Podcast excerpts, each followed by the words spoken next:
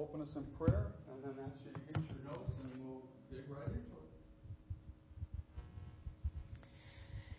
Dear Heavenly Father, we just thank you so much for the privilege uh, of being here and learning more about uh, being better disciples personally as well as within the corporate body. I just pray that you would open our minds, open our hearts um, to take in everything that you have prepared for us through Pastor Rich, and um, just uh, bless those of, bless us uh, as we've made the commitment to be here and.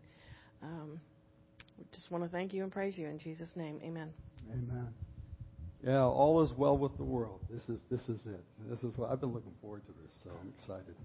Um, everybody got your notes? Because you want to go ahead and we'll put it up on the PowerPoint just like we did in the first Discipleship 201, where you can fill in the blanks. If something's really important, and we happen to, if I happen to think, oh, that will be on the quiz next week, I might say this is really important, and so you might really want to highlight that. But as you know, uh, most of the time I'm just caught up in teaching, so it's just important to kind of study it all basically, the very first, since this is dealing with discipleship on a corporate level, the very first lesson is commitment to the local church.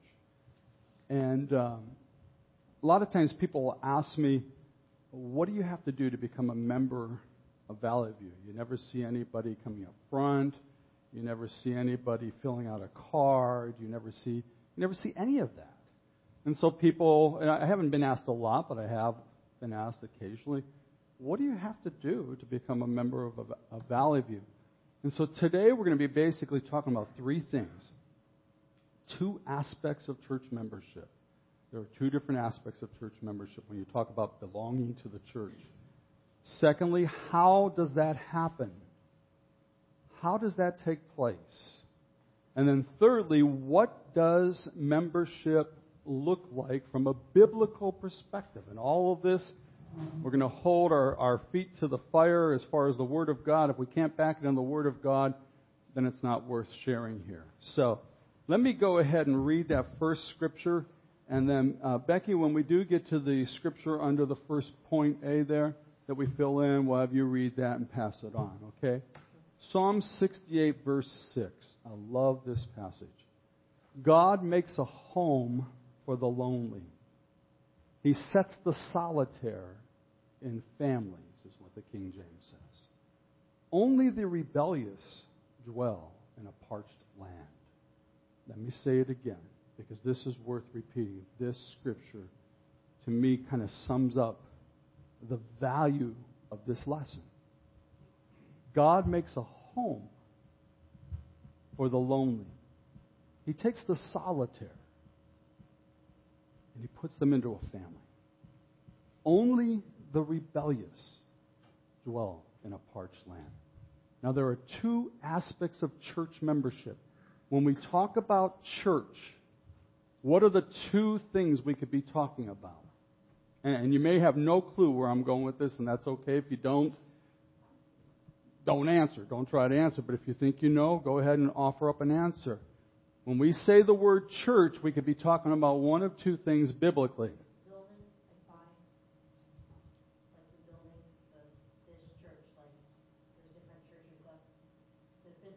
Okay? The physical, you're saying. All right? Somebody else. Group of believers.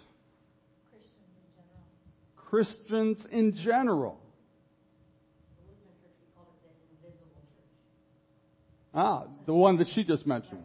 Christians in general is the invisible church. Or the mystical. I've actually heard the word mystical used for it. All right? But that's pretty good. You guys have actually, in the course of it, hit it. Let's see. The bride. Hmm, like that. Two aspects of church membership. The first one is what we're going to call universal. Universal, not to be uh, mistaken with a universal doctrine, which is, or the universal denomination.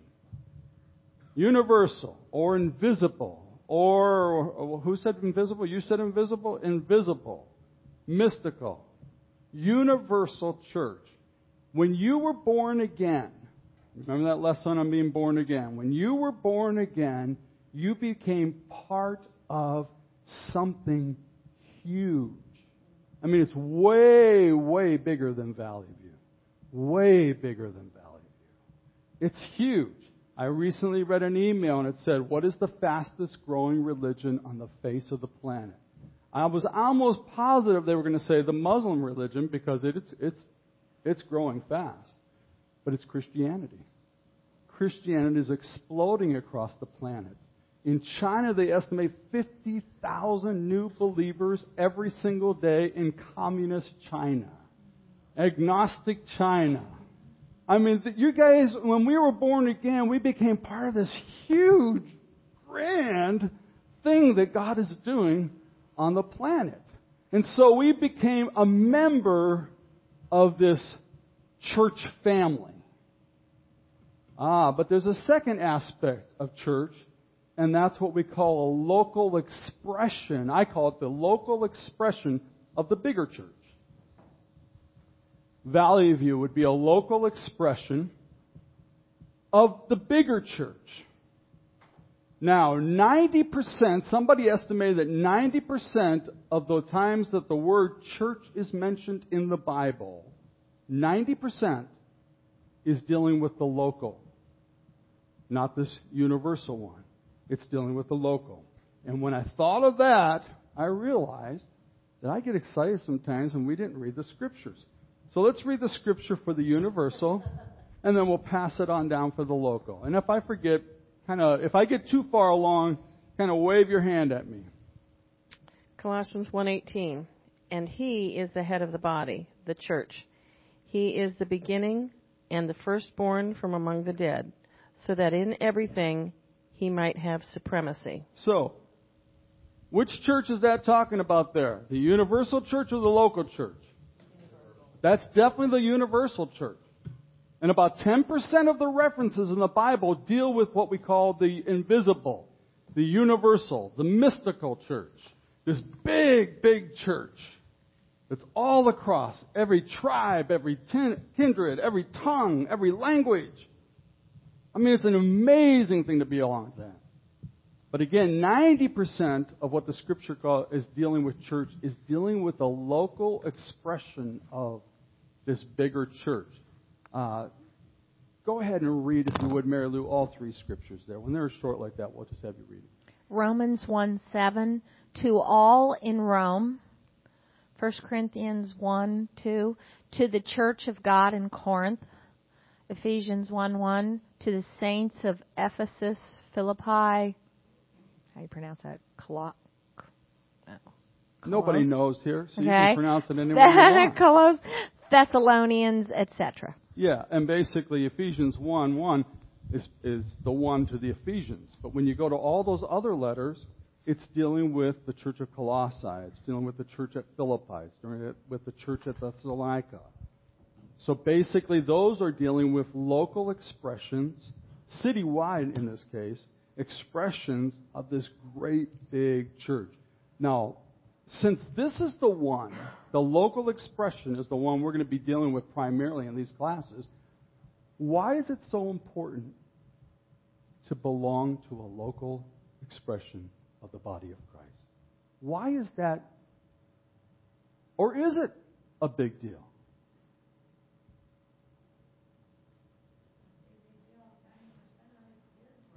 Okay, that's a pretty good answer right there. May not have been picked up on the mic.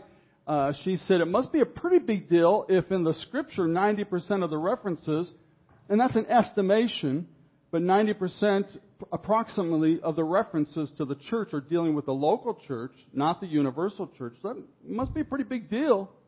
Somebody else. One of the thoughts I had was accountability. Oh, accountability. Yeah, and we'll just leave it there for a moment because I'm going to give an illustration that will kind of deal with that. So accountability. So it's a little hard to have accountability with the universal church, the mystical church. Yeah.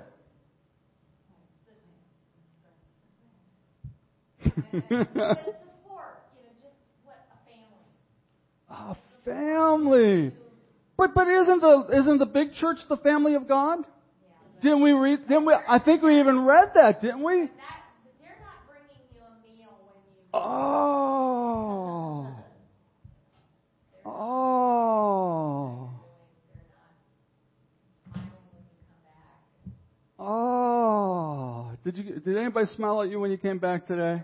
Everybody did, yeah. And she come in, she goes, "Oh, I mean, it's been since what the middle of December."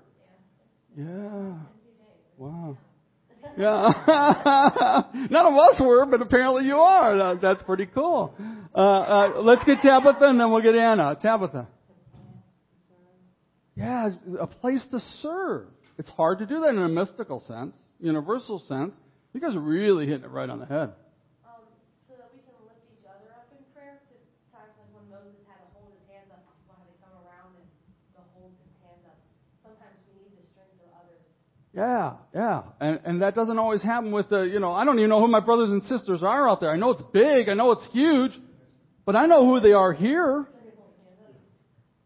Yeah, anybody else? Lisa. I think it was Paul that wrote, we're not to forsake meeting with other believers. Yeah. So, I mean, that sounds like it would be probably a group, right? Not necessarily just.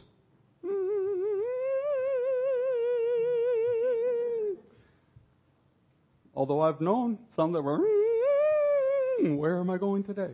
I, you know, it's important to belong to a place. Here's an example that I give often about this point an analogy.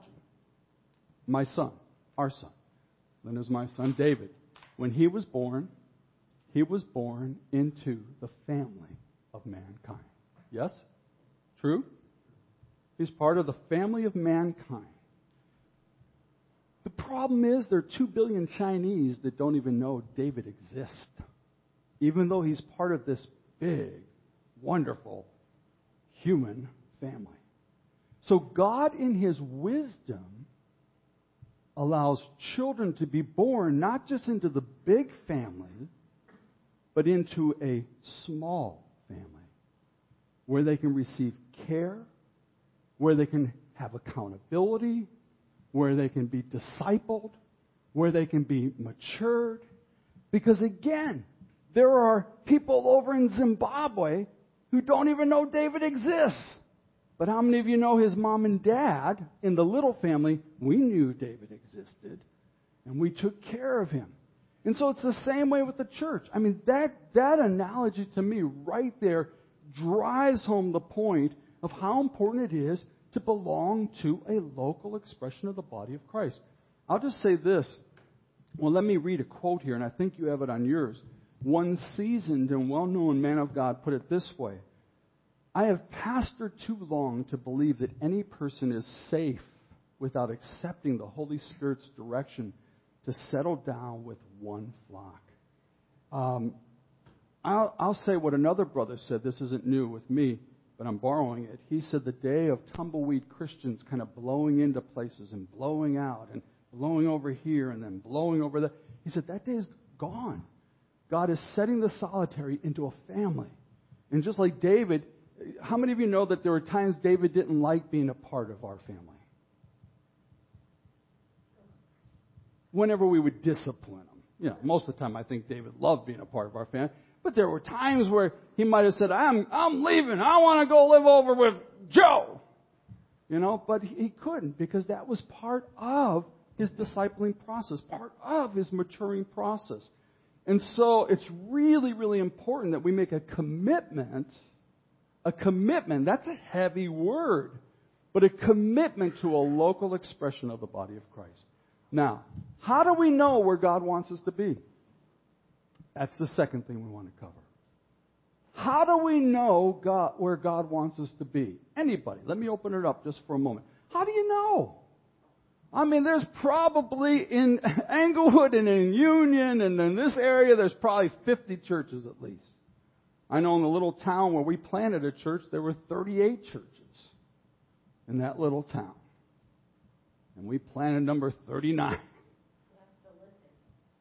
You have to listen. Listen to who? Hmm, you think God might have something to do with it? How? I know there's four points here, so let's try to guess a few others. How? How do you know? A lot of people here have been members of different churches at different times. So how do you know? How do you, what brought you to Valley View? And how do you know that this is where you're, you're kind of hanging out and staying. Why? I think part of it is where, what level you're on. You know, Okay. You start as a baby Christian and you learn and you grow and you get to where, you know, if I went back to the church where I grew up, I hated it. Hated it. That's a pretty strong word, but but I think that I think it's legitimate what she's saying.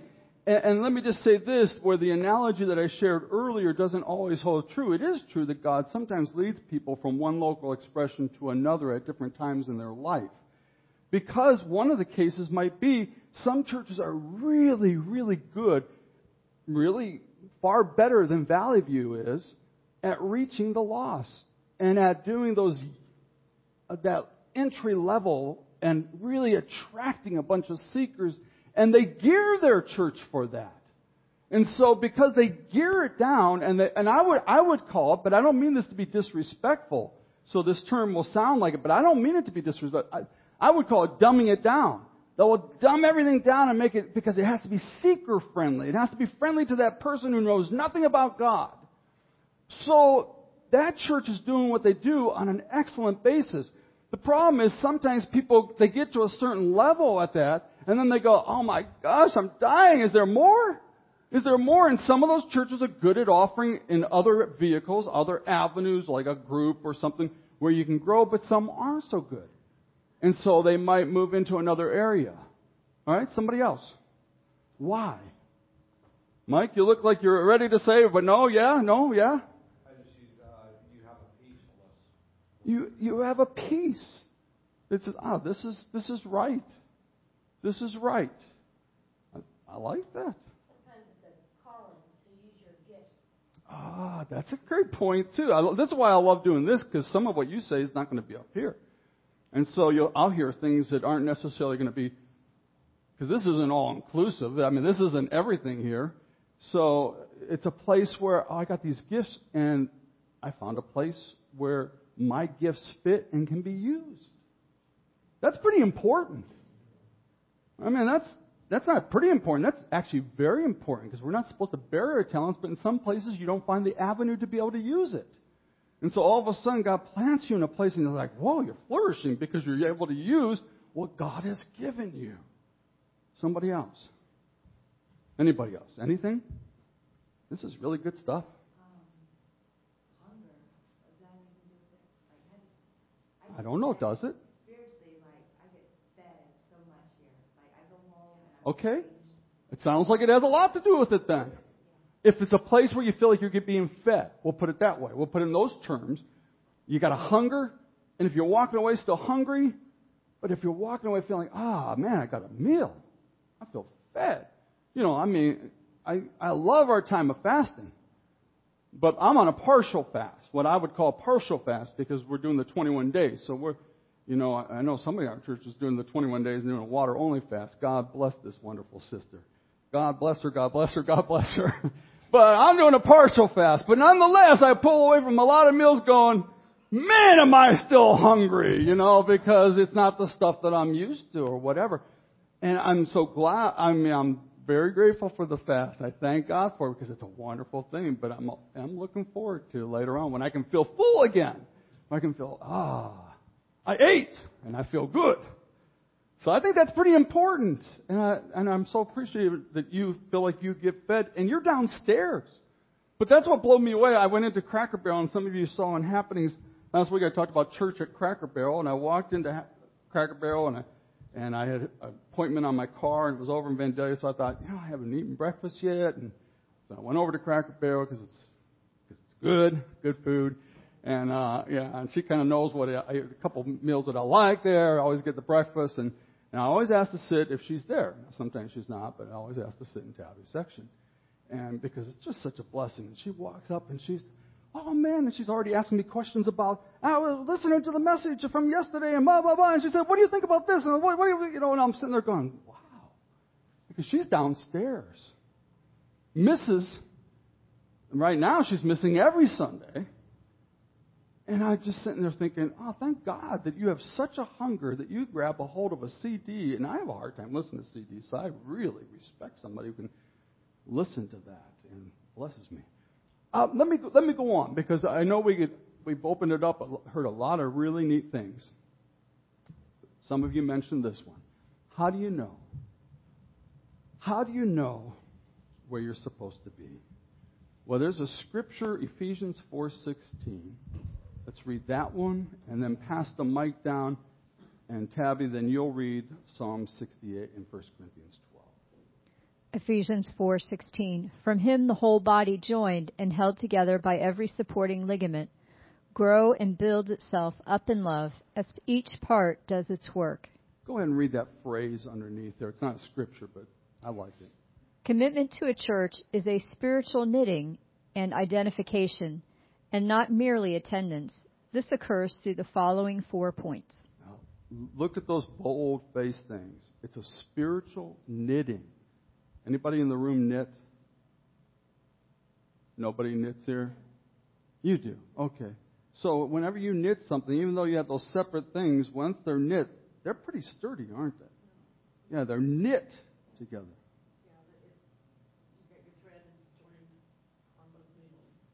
Yeah, it comes together and it's knit together. And it's an identification. I identify with that place. I mean, I'm a part. I know I'm a part. That's important, identifying with it. All right? So the first thing we're sharing is God places you. God places you where He wants you to be. Tabby, if you'll read those next two. Psalm 68 6. God sets the solitary in families. 1 Corinthians 12:18 God has arranged the parts in the body, every one of them, just as he wanted them. Ooh, who arranged the parts of the body? God. God does. He puts you according that's according to your gifts, but also placement is involved in that. I'm going to place you where your gift can thrive, I think somebody said. So, looking for a place to attend, it can be mind-boggling. It can, it's not that easy, but it's more than looking in the yellow pages. More than let your fingers do the walking in the yellow pages. It's more than looking online for a church. Not that there's anything wrong with either one of those two things, but the bottom line is, ultimately, you want to hear and be able to tell somebody.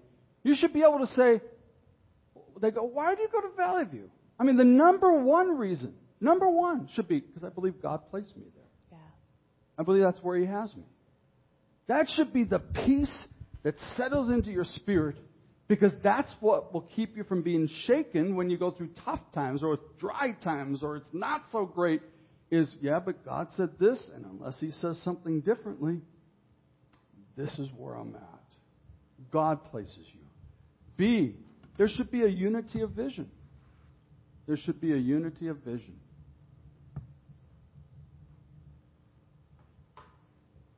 And Mike will have you read those two scriptures. Proverbs 29:18 Where there is no vision the people are unrestrained. Amos 3:3 How can two walk together unless they be agreed? All right. On the universal church, on the universal church, we'll just put a big U here. All I really need to have in common with the universal church to have unity, I just need to know they believe the Bible and they believe in being born again. Doesn't they don't have to speak in tongues, or they don't have to believe in the gifts of the Spirit for me to be one with them. That's the universal church. I just find the common denominator is Jesus, and I have fellowship with believers, especially pastors. I have fellowship with pastors from all kinds of backgrounds, and as long as we have that, that common denominator of Jesus, we can be one. But when it comes to the local church, then Amos comes into play. How can two walk together unless they be agreed? When people come in, I should have grabbed one as an illustration, but when people come into the church, we have our greeters give them a visitor packet. It's kind of chock full probably more wordy in some ways than, I guess, if, again, if you're a seeker friendly church, you probably wouldn't be putting a ton of information in a visitor package. But part of the reason we do that is because we want people to know. Because they're not going to pick it up on a Sunday morning. It's going to be hard to know if you come in any Sunday morning here what we believe. I mean, you might pick up a few things. They believe in long worship here. They believe in letting it go. Uh, I think I heard some maybe gifts of the Spirit. Somebody said, I mean, they may pick up a few things, but it's hard. And so we literally put into that packet some of our, I call them values. Biblical values. These are things that are important to us. D202 does this.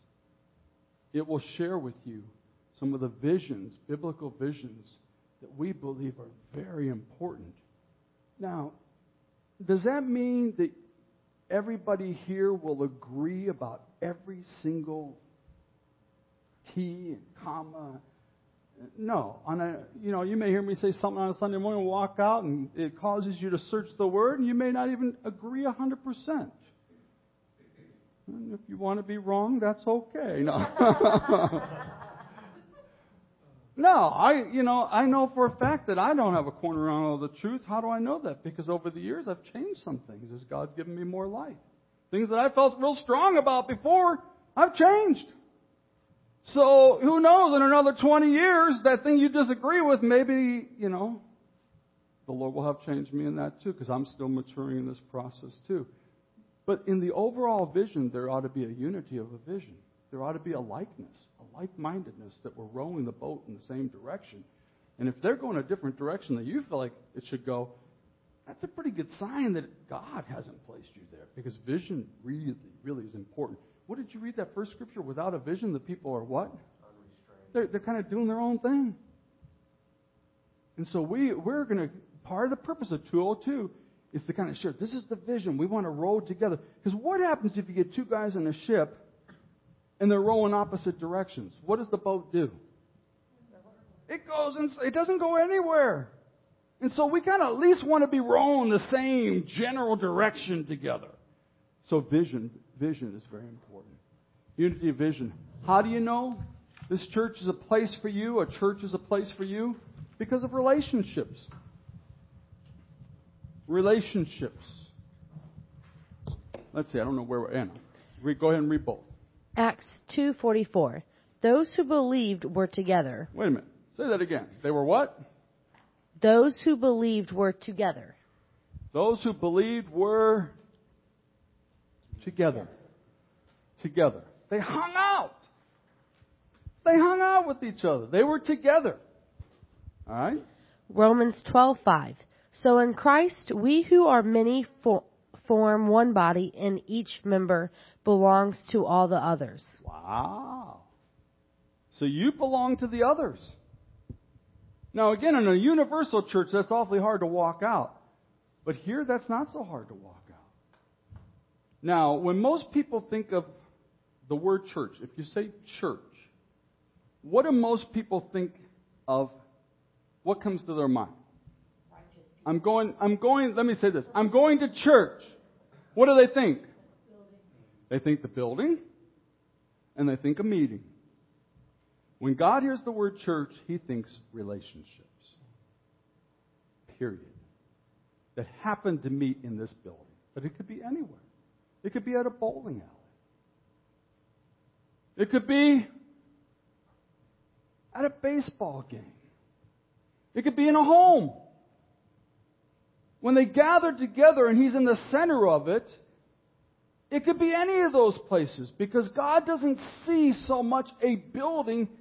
To Him, it's all about relationships. Relationships two ways. The cross goes this way.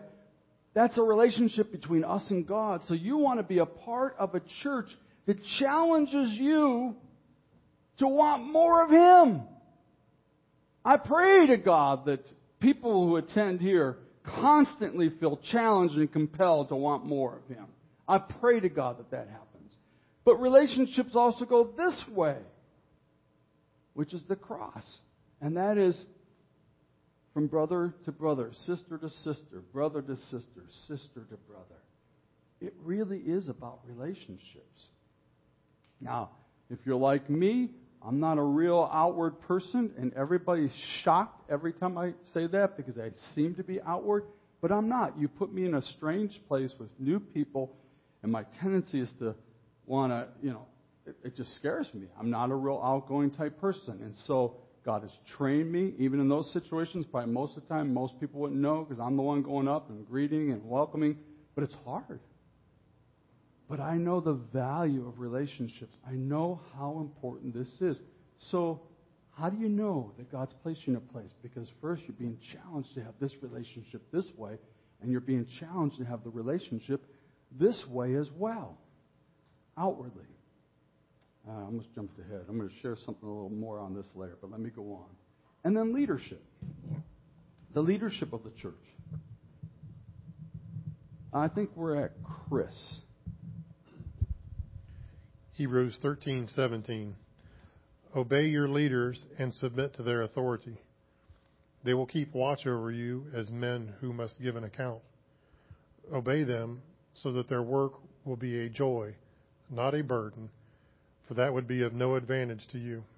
Um, in the last lesson, when we talk about the authority of the church and we talk about biblical uh, government in our very last lesson, um, I've asked the elders actually to come to that so you can meet them. Most of you know who they are, so that you can meet them as well. But let me just say this. Again, it's not a matter of agreeing on every jot and tittle, on every little thing that everybody says, a leader might say. But if I was in a place where I didn't trust leadership, I would leave. I would leave. Because that is almost foundational. If you can't trust the leadership, then you'll probably end up causing dissension in the body, which is a sin in itself. You'd be better off going to a place where you can trust the leadership. So you want to have a trust in the leadership. Not that they're perfect. Not that you agree with everything they say. That's not the issue here.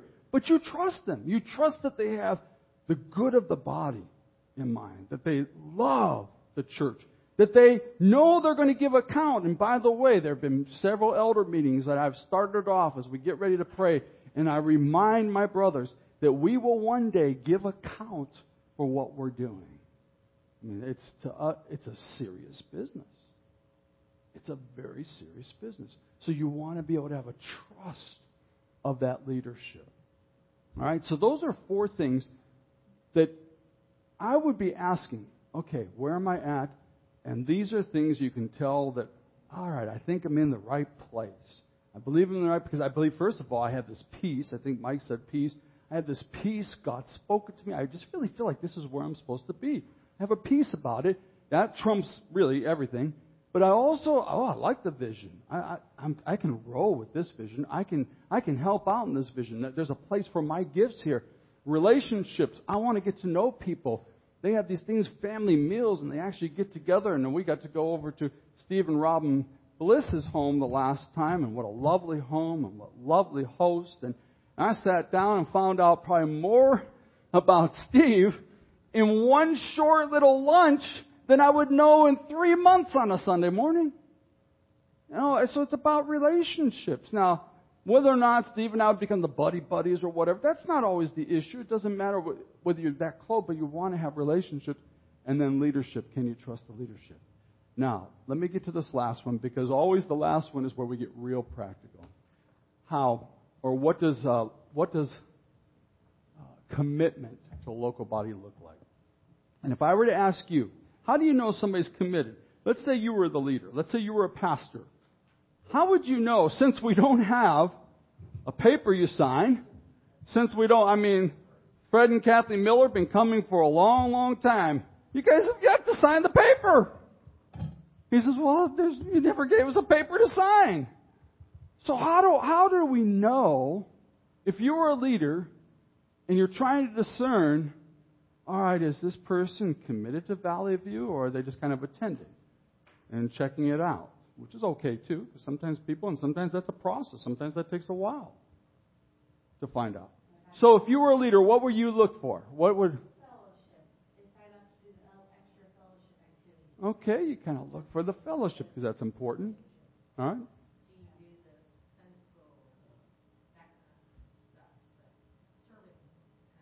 Serving. Do you find a place to serve?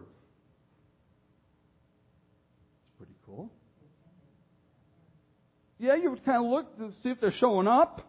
That, that kind of would help be helpful. Tithes, giving, money, ooh, money, ooh, money. Yeah, money. Anybody else? If they're real critical of the church, often they're probably not members, or they might think they are members. And I was just thinking the exact opposite. I was thinking, tell everybody how wonderful it is. So let's let's balance those two because the truth really is somewhere in the middle. I mean, you know, a friend, what is it? Uh, says a friend will wound you, but uh, an enemy will give you kisses. So I mean, you know, you don't want somebody like, oh, it's always wonderful. Oh, it's always, you know, sometimes you sometimes you like somebody to be come up and, and just say, what did you mean by this or whatever. That'd be what you're saying, Mary Lou. But on the other hand, if somebody comes in and they're trying to correct everything, change everything, you know, they're immediately critical. Um, and that's that's happened a couple of times in my years of being a pastor. I sat there and said, "Oh God, I hope this person's not a member of this church. I hope it, move them on, Lord, you know, and don't let the door hit their butt on the way out. You know, you never, you didn't hear me say that, but don't pass that on. But um, seriously, you're sitting there going, "Why are they here? Why are they here?" And usually they don't stay very long. Usually they don't stay very long. So.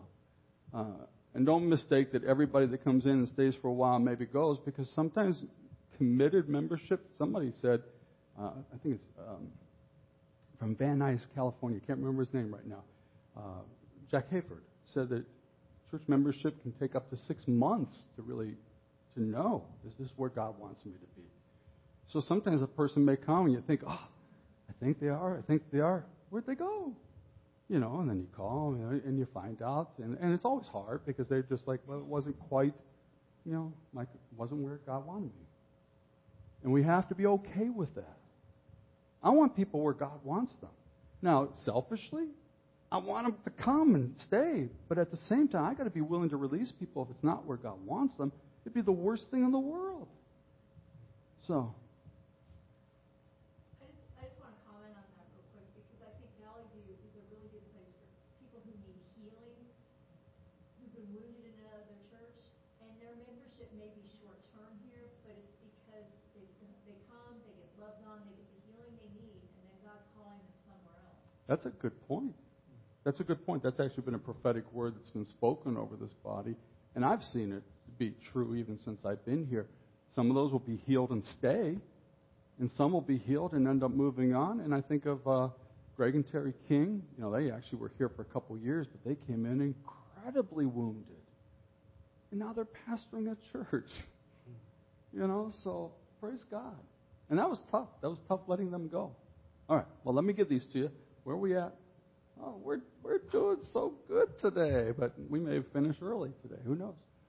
First and foremost, these are all going to be F. First and foremost, how do you, what do I look for? Now, these are all biblical, so these are things God looks for, but these are things I look for because they're biblical. First and foremost, I think, Fred, you have this one, don't you? Luke 9:23 If anyone would come after me, he must deny himself and take up his cross daily and follow me.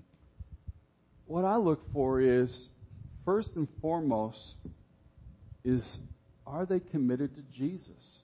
Are they a lover of Jesus? I mean, we want people to listen. I want people to love Valley View. Don't get me wrong. I mean, I, I hope and pray that when they come in, that they really like it, and that's why they're here. I, I'll just say, Lisa sent me an email, and I think it'd be safe to share this email here. And, and it really blessed me. She said, and I don't remember all of it verbatim, Lisa, but it was something like, uh, wow, four and a half years. I think that's what you said. Four and a half years, which I had to go, wow, four and a half years? Four and a half years? I mean, it's just amazing because I can still remember the first Sunday that she and Samuel came in. Four and a half years. And she said, well, there's not any church that's a perfect church. She said, Valley View is about as perfect as it gets for us. And that blessed me. That blessed me to hear that. Because we want people to like where they go. We want them to feel like, oh, I love going. I, I'm excited about going because I am. I mean, I'm on Sunday morning. I'm like, oh man, what's God to do today? And I'm all excited about getting here and seeing what God's to do. So I'm excited about being a part of it. But first, even before that, because we don't want to get the cart before the horse, and I know this would be true of Lisa, and that is that we want people first to be lovers of God. Because if they love God, and this is where God wants them, then they'll love the church too. But we want to create lovers of God. I, my intention is not to have everybody walking out going, "Oh, I'm a, I love Pastor Rich, man. I love." And again, don't misunderstand me. Everybody likes to be liked. Everybody likes to be loved. And so when people give you a compliment or people encourage you, I just take it as encouragement. I thank God for it, and it blesses me and it builds me up, and I thank Him for it. But at the same time, first, first, first, man, are they loving God? Are they after God? Because that's what we want out of every member who calls themselves a part of the Valley View family. We want them to be going after God with everything they've got. And that may not be seeker friendly, but that's friendly to me. That's about as friendly as I can get because I want people to be, I mean, just, I want more of God. So that's where we're at. And so that's what I kind of look for because I know that eventually they'll probably be uncomfortable because they're going to hear that a lot. They're going to be pressed to know Him more, pressed into wanting Him more through worship, through the teaching. It's going to have a lot of that theme running through it. So, first and foremost, are they lovers of God? Secondly, the focus or vision.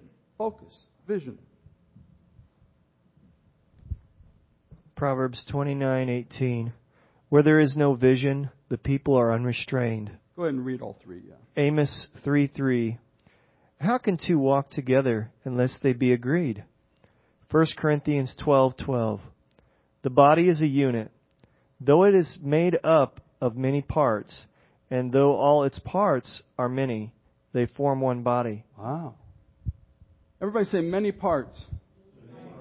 Say one body. Many parts? One body. Those are both truths. It is one body with a lot of different parts. My finger, and in this church, we'll have some people that are, will really go after certain things. Other people will really go after other things because my finger is different than my ear.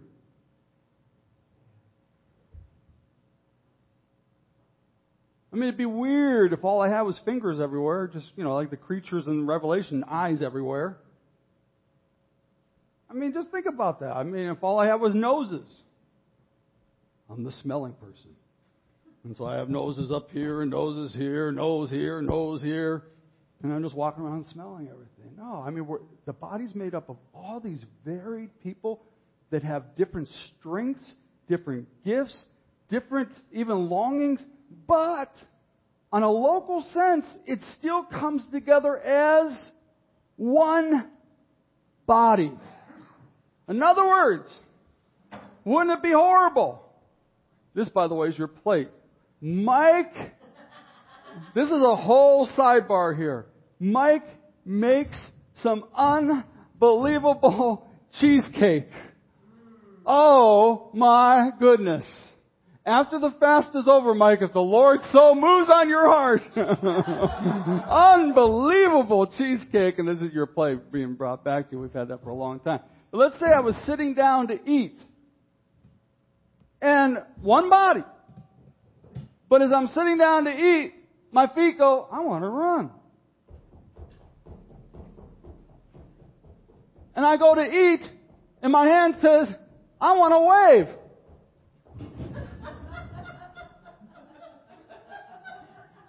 No, when I eat, I want the whole body to be involved. Now, some are more, you know, they don't get really majorly involved in that particular thing.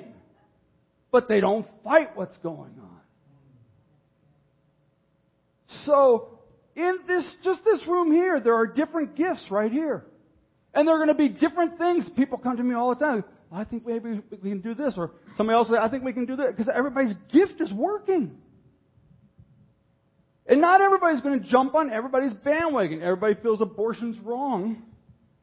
But in the first church we planted, we had a guy, That was his ministry. He headed it up. And to him, that was the only ministry there was. And he would get frustrated because everybody didn't come out to the abortion clinic to protest and babies are dying. And I'd have to sit him down and I'd say, Greg, Greg, Greg, Greg, we're so glad you're a part of our body. And if you weren't here, we wouldn't be doing half of what we're doing in this area. It's because of you provoking us. But listen, did you show up this morning at 8:30 when we had worship practice to practice worship? No. Well, some people did. Do you think they ought to get all PO'd at you because you didn't show up? Hmm. I like to say we only had that conversation once. but Mike was so passionate, so passionate about what he did. I didn't want to throw a wet blanket on that passion. But I had to remind him many members, we're all in this together. We're all in this together. We're all in this together. And there ought to be a unity of vision that we're at least rowing in the same direction. That's important. And I look for that. I look, are they rowing in the direction that God is having us go? Because different churches have different strengths. And Valley View has some strengths. All right. Third, foundation. Foundation. I look for what kind of foundation is there. Ah, let's see, where were we at? Steve, you'll read the scripture under there, please. Matthew 7 24 through 25.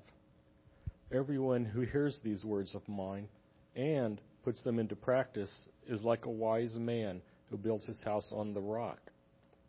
The rain came down, the streams rose, and the winds blew and beat against that house, yet it did not fall. Why didn't that house fall? Why didn't the house fall? What two things was that person doing? Anybody? Look at the scripture. All right, he built his house on the rock, but he describes what that is. What was he doing? There were two things this person was doing. He listens and then he puts it into action. He listens, and then he puts it into discipleship 201. We hammered home the point that we're looking for people who will be obedient. They hear God's word. So when I look out and I think of a member of Valley View, there's attenders, there's members. When I look out and think of a member of Valley View, I'm looking for people who, when they hear the Word of God, they, they want to run with it and obey God's Word. And we're going to keep drilling that home because when the storm hits, and whether it's a storm that hits you personally, or a storm that hits your family, or a storm that hits our church, or a storm that hits our nation, when the storm hits, the people that are going to stand are the people who've learned to listen and walk out the word and do the word and do the word. So we look for people who have that foundation. It's that's the Bible calls that foundation. Hearing and doing. Number four. D. Fellowship. There's that word fellowship again. We look for people who want a fellowship. Ah, let's pass the, let's see, the mic going down. And we are keeping it on, right? Yeah.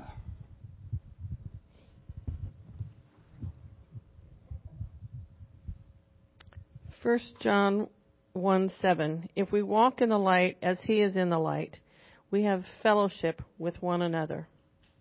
Somebody once said, fellowship is two fellows in the same ship. That might be important. Fellowship is two fellows in the same ship. I'd take it a step further, rowing in the same direction. Now, don't look at your notes for just a moment, because I think you have most of these bullets. So don't look at them for a moment. And if you're still, if you're looking at them, disobedient are you. now, if you were still writing, some people were writing. How many, and those of you who have been here for a while, you'll know this. How many one another's are there in the New Testament? Does anybody have an idea? How many? Are you sure of that? How many of you think Mike? How many of you think Mike's right? How many of you think Mike's right? How many of you think Mike's wrong? How many of you just cowards and not going to answer that question? there are 31 anothers. 31. Obviously, it depends a little bit on the version you use. Might word it a little differently, and I'm not sure because that is borrowed from a, uh, a man that spoke volumes into my life by the name of Larry Tomczak. But he shared that there were 31 anothers, and we we actually hand out a piece of paper. From time to time, we hand this out that has the 31 anothers on it. Now, what's the key thing about a one another? What do you have to have? You have to have another. You can't do a one another by itself. What's the illustration that I give for that? I've given it a lot of times. A lot of you will remember it as soon as I do it.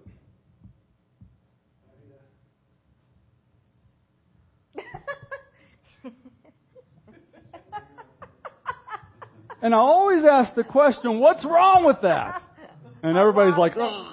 you know, there's, there's, there's just a whole lot wrong with that. But that's what a lot of people are doing. That's, that's a lot of people's Christianity.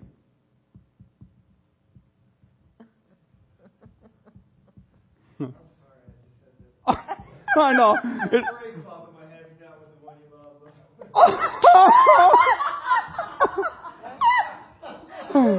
well, since I got a way of doing that, you can get away with saying that.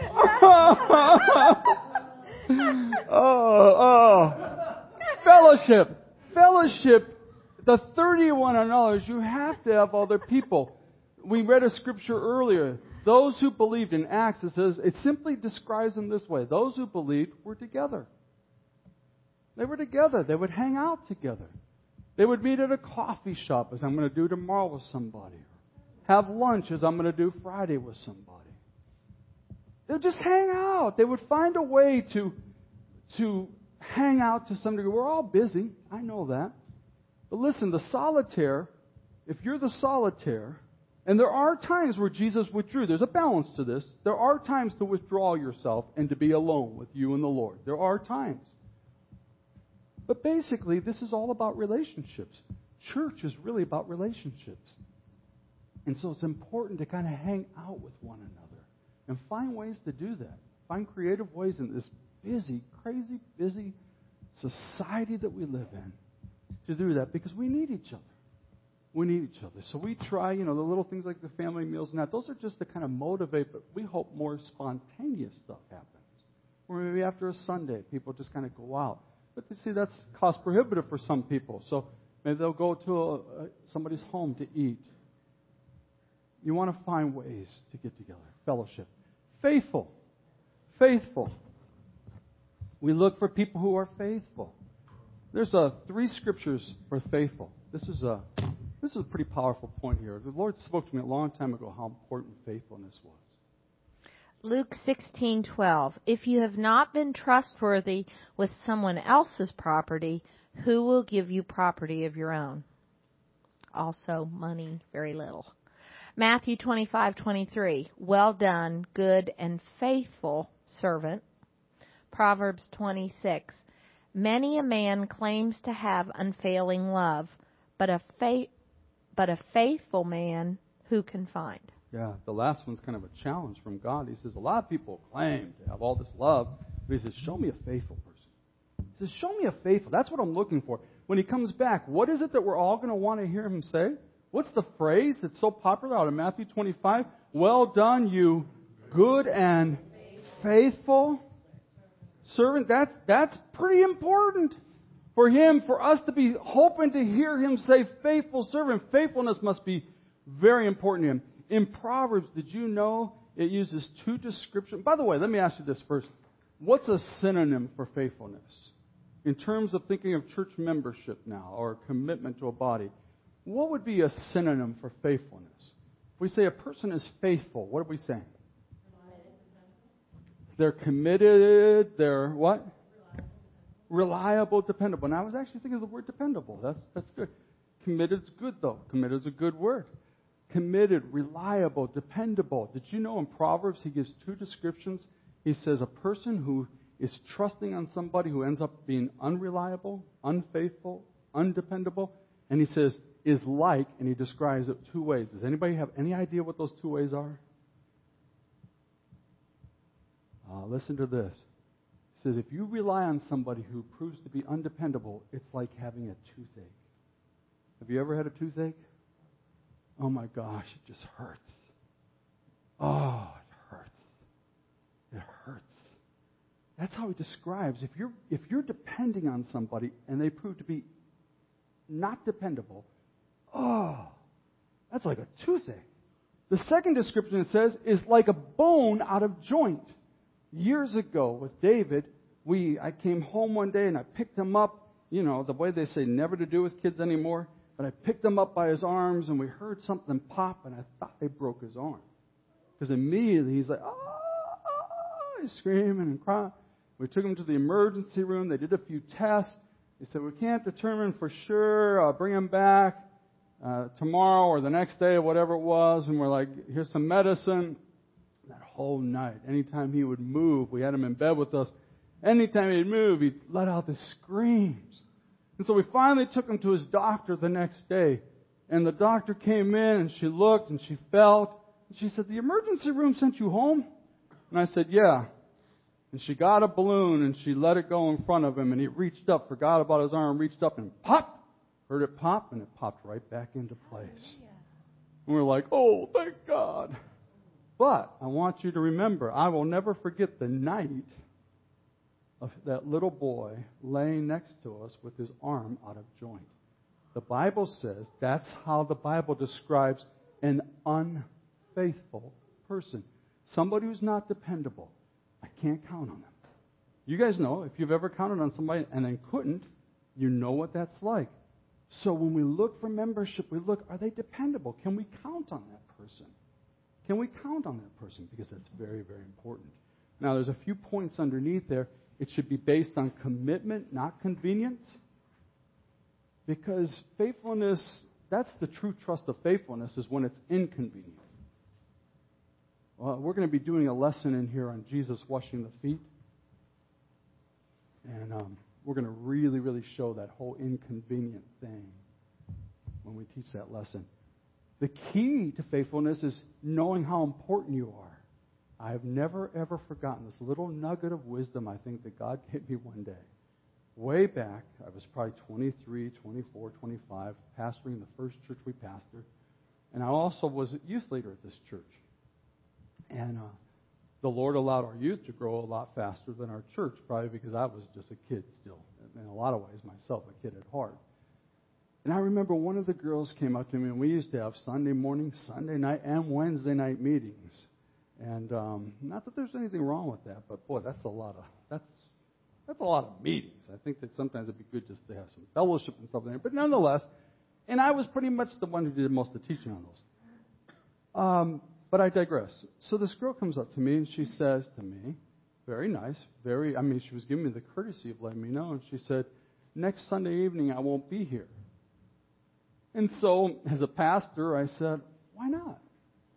and just asked, why not? And she said, oh, you could tell she was hoping I wouldn't ask why not.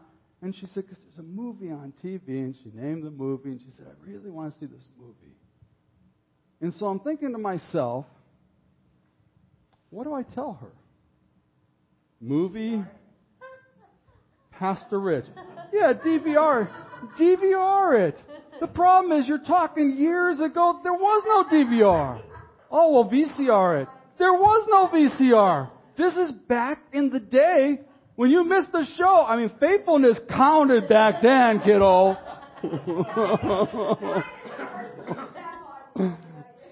I'm thinking about it. I mean, it counted back then, man. You were faithful. Uh, a little sidebar. Don't let me forget where I was with the girl. Little sidebar. Wizard of Oz is a classic film. And for years as a kid, I saw The Wizard of Oz. I never saw the color portion of it. I never saw it until I was out of, out of my family's home. Never saw it because we had Sunday evening church. It always came on Sunday around 6 o'clock. And around a certain time, my parents were like Mr. and Mrs. Dependable. They believed in being absolutely faithful. They took us. We were gone. And I remember, oh, but I don't know how it ends. I always see the kids the next day. They're doing all these things, and I had no idea what they're doing. I never knew it had a color part to it until later because it cost us back in those days. Anyhow, the girl back in the day, she said, movie. And I'm thinking to myself, ah, movie. Pastor preaching. Movie. Pastor preaching. Movie. And I'm thinking, I wanted to see that movie. I'm thinking, Lord, what do I tell her? Because to her, I mean, she's not going to sit there and tell me I'd rather see the movie, but she's kind of telling me that. And she really does. So what do I tell her? I don't want to condemn her.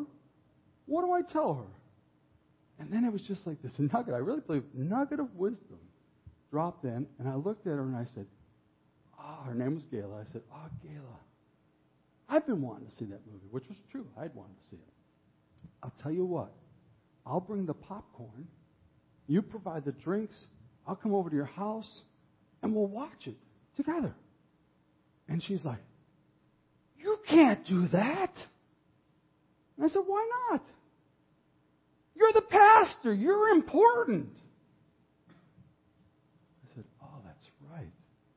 I'm important. And then I looked at her and I said, I wish you realized that in God's eyes, you're every bit as important as I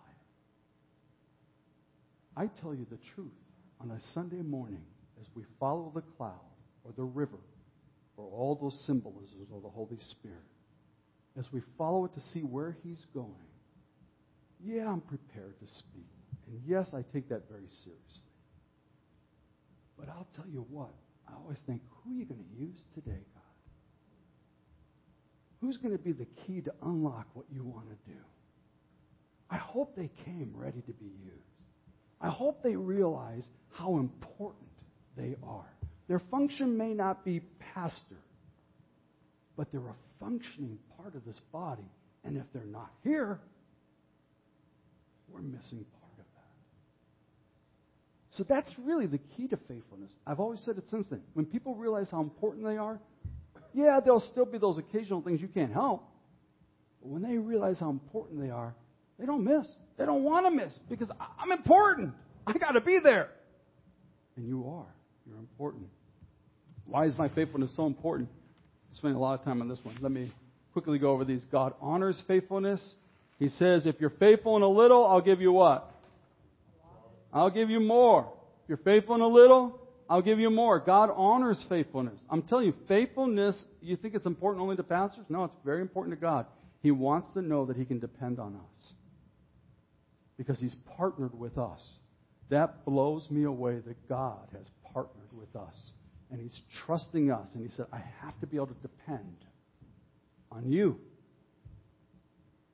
And He honors faithfulness. He says, Okay, you were faithful in that little thing. Oh, gosh, you did a good job with that. I got a bigger assignment now. Ooh, that's big. Yeah. Can you do it? With me, you can do it. And then you do that, and he goes, Wow, you're really, really good. Just like with the little kid. You're really, really good. I got something bigger for you now. And God honors that. He honors that by keep opening up bigger doors for you to where you're doing greater and bigger things for Him all the time. That's where Christianity gets so much fun, but it's given to the faithful. Food and ministry, we primarily come to receive here, although we come to give. We certainly come to give our gifts. But you receive a meal, and then you go out. Most of the ministry is going to take place out there. You receive the full vision. Why is it important to be faithful? So that you hear the whole vision. We, we do a lot of series here. Can you imagine you're watching a television series and you miss some key episodes? A few years ago, there was a show called Lost. Linda and I, we watched the first season of that diligently. We never missed the show. We DVR'd it or whatever if we were going to miss it. We watched everyone. For whatever reason, the next year we were busy doing stuff and we missed we missed just like three or four shows. And we hadn't DVR'd them and then we tried to sit down and watch. And we're like, what's going on? I'm clueless what's going on. And we quit. We just let it go. Just like, not that big of a deal. We let it go. Well, that's how sometimes, if God's doing something, and often He does things not just on a given Sunday, but sometimes there's a theme that He's emphasizing. And then if a person misses for a while and all of a sudden they come in, whereas everybody else is, they're just tuned in, they're clued in with what, this is what God, God's speaking on purity for this time. He's, he's dealing with us in the area of purity. But somebody just happens to come in or whatever, and they haven't been there, they're like, what's going on? Why is everybody weeping at this? But man, days. Because they haven't been a part of all that God's doing. Faithfulness. And then you one day will reap what you sow. You see, our prayer is that all of you will end up leading something if you're faithful, if you're faithful in another person's ministry, that was a scripture that was read, then when you are given a place of leadership, God will allow you to reap faithful people that you can depend on. So faithfulness is really a key. I spent a little more time than I planned on that. I guess the Holy Spirit wanted me to emphasize it. Finances. You guys mentioned it. Finances. I have no idea who's even reading. Who's next? Is it Lisa or is it Tabitha? Malachi 3, verse 10. Bring the whole tithe into the storehouse, that there may be food in my house. Test me in this, says the Lord Almighty, and see if I will not throw open the floodgates of heaven and pour out so much blessing that you will not have room enough for it. 2 Corinthians 9, 6 and 7. Remember this Whoever sows sparingly will also reap sparingly, and whoever sows generously will also reap generously. Each man should give what he has decided in his heart to give, not reluctantly or under compulsion, for God loves a cheerful giver.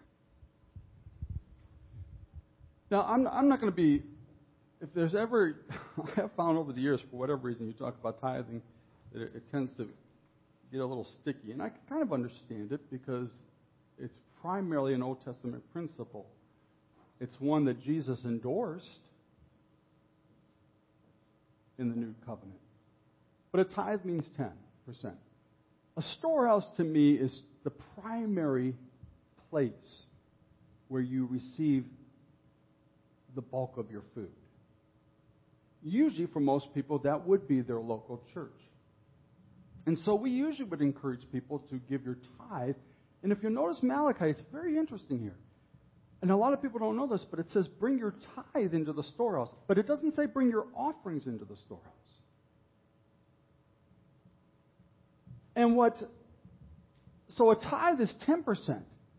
And so for the people go, yeah, but we're new covenant people. I go, yeah, we're new covenant people. So for Linda and I, for years, we've looked at this, and some of you have heard me say this, but we've looked at this as the starting point. That's not like, oh, we've arrived. We've arrived. We're tithing. We look at that as that's the starting point. That's that's the bare minimum. I mean, that's first fruits. And we, for the most part, there have been occasions where we really felt like the Lord said to do it otherwise, but for the most part, we give that into the place where the bulk of our food is, which happens to be the local church. And so, and that's how local churches, that's how they make it. That's how they make it. They wouldn't make it otherwise. It's because of faithful people who give, and usually they start off with this. But, but, but Malachi says, bring your tithes and your offerings. And, and then it says, your tithes into the storehouse, but your offerings.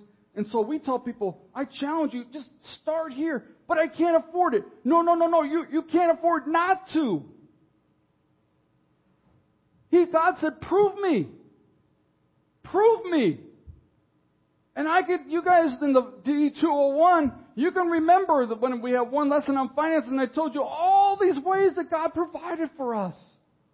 This church, this church last year gave over 25% of everything that came in went out to missions, to ministries, to the poor, to the needy. I've never been in a church that's been able to do that, number one, usually because we're paying for building. This building's paid for. Thank you, Lord. That helps. But it's such a wonderful blessing. And I told people when we first got here, I'll never forget, they sat me down they said, okay, uh, we, we want to support you. What, what were you making at TSA? And I said, well, this is what I was making. This is what I'm getting ready to make because I got, uh, God helped me and I studied hard and worked hard and got the largest raise you could get. And I said, well, that's what we want to give you. And we got two CDs in the bank and they'll last a year. I remember, it was Frank Booth said that. Looked me right in the eye. He said, we got two CDs in the bank and they'll last a year. Are you willing to do that? And I looked at him and I said, absolutely, that's the best deal. I mean, man, all days, we, we planted churches before. We had no idea where the end I said, a year? A year?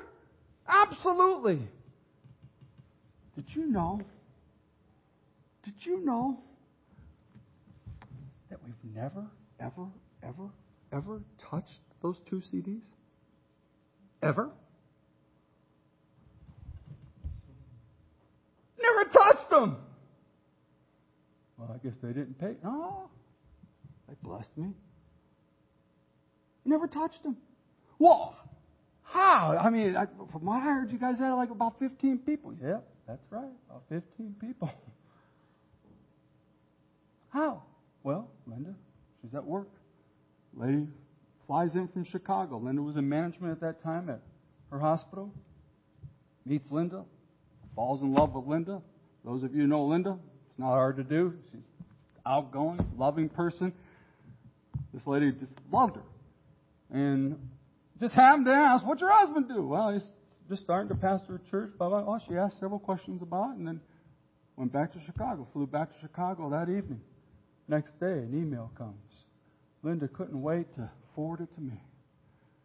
I feel like the Lord's told me that for the next year, I'm supposed to send your church a $1,000 a month. What? What? I forwarded it to the elders. And they're like, wow, God really is in this thing, isn't he? Yeah, because you see, this church has always been a giving church. And those who sow sparingly reap sparingly. That's scripture. Well, maybe it's not talking about money. Actually, 2 Corinthians chapter 8 and 9 is solely about money. It applies to other things too, but it's solely about money. And when Paul says, those who sow sparingly, they're going to reap sparingly. Those who sow liberally will reap liberally. I'm telling you, please look at this as a starting point. And, and, and just in a practical sense, the way a church functions is because of a simple little principle of tithing. People tithe. The church can do pretty much everything that God's called it to do. Pretty much everything, if people would just tithe. I remember being at one church one time, and a lady did she did not she did not support the church. She was in a meeting. and She said, "I really feel like God wants us to do this, and I really feel like God wants us to do this." And she was always telling us what God wanted us to do. And I wanted to walk over to her and go, "Listen, we can't do half those things because you never give a penny."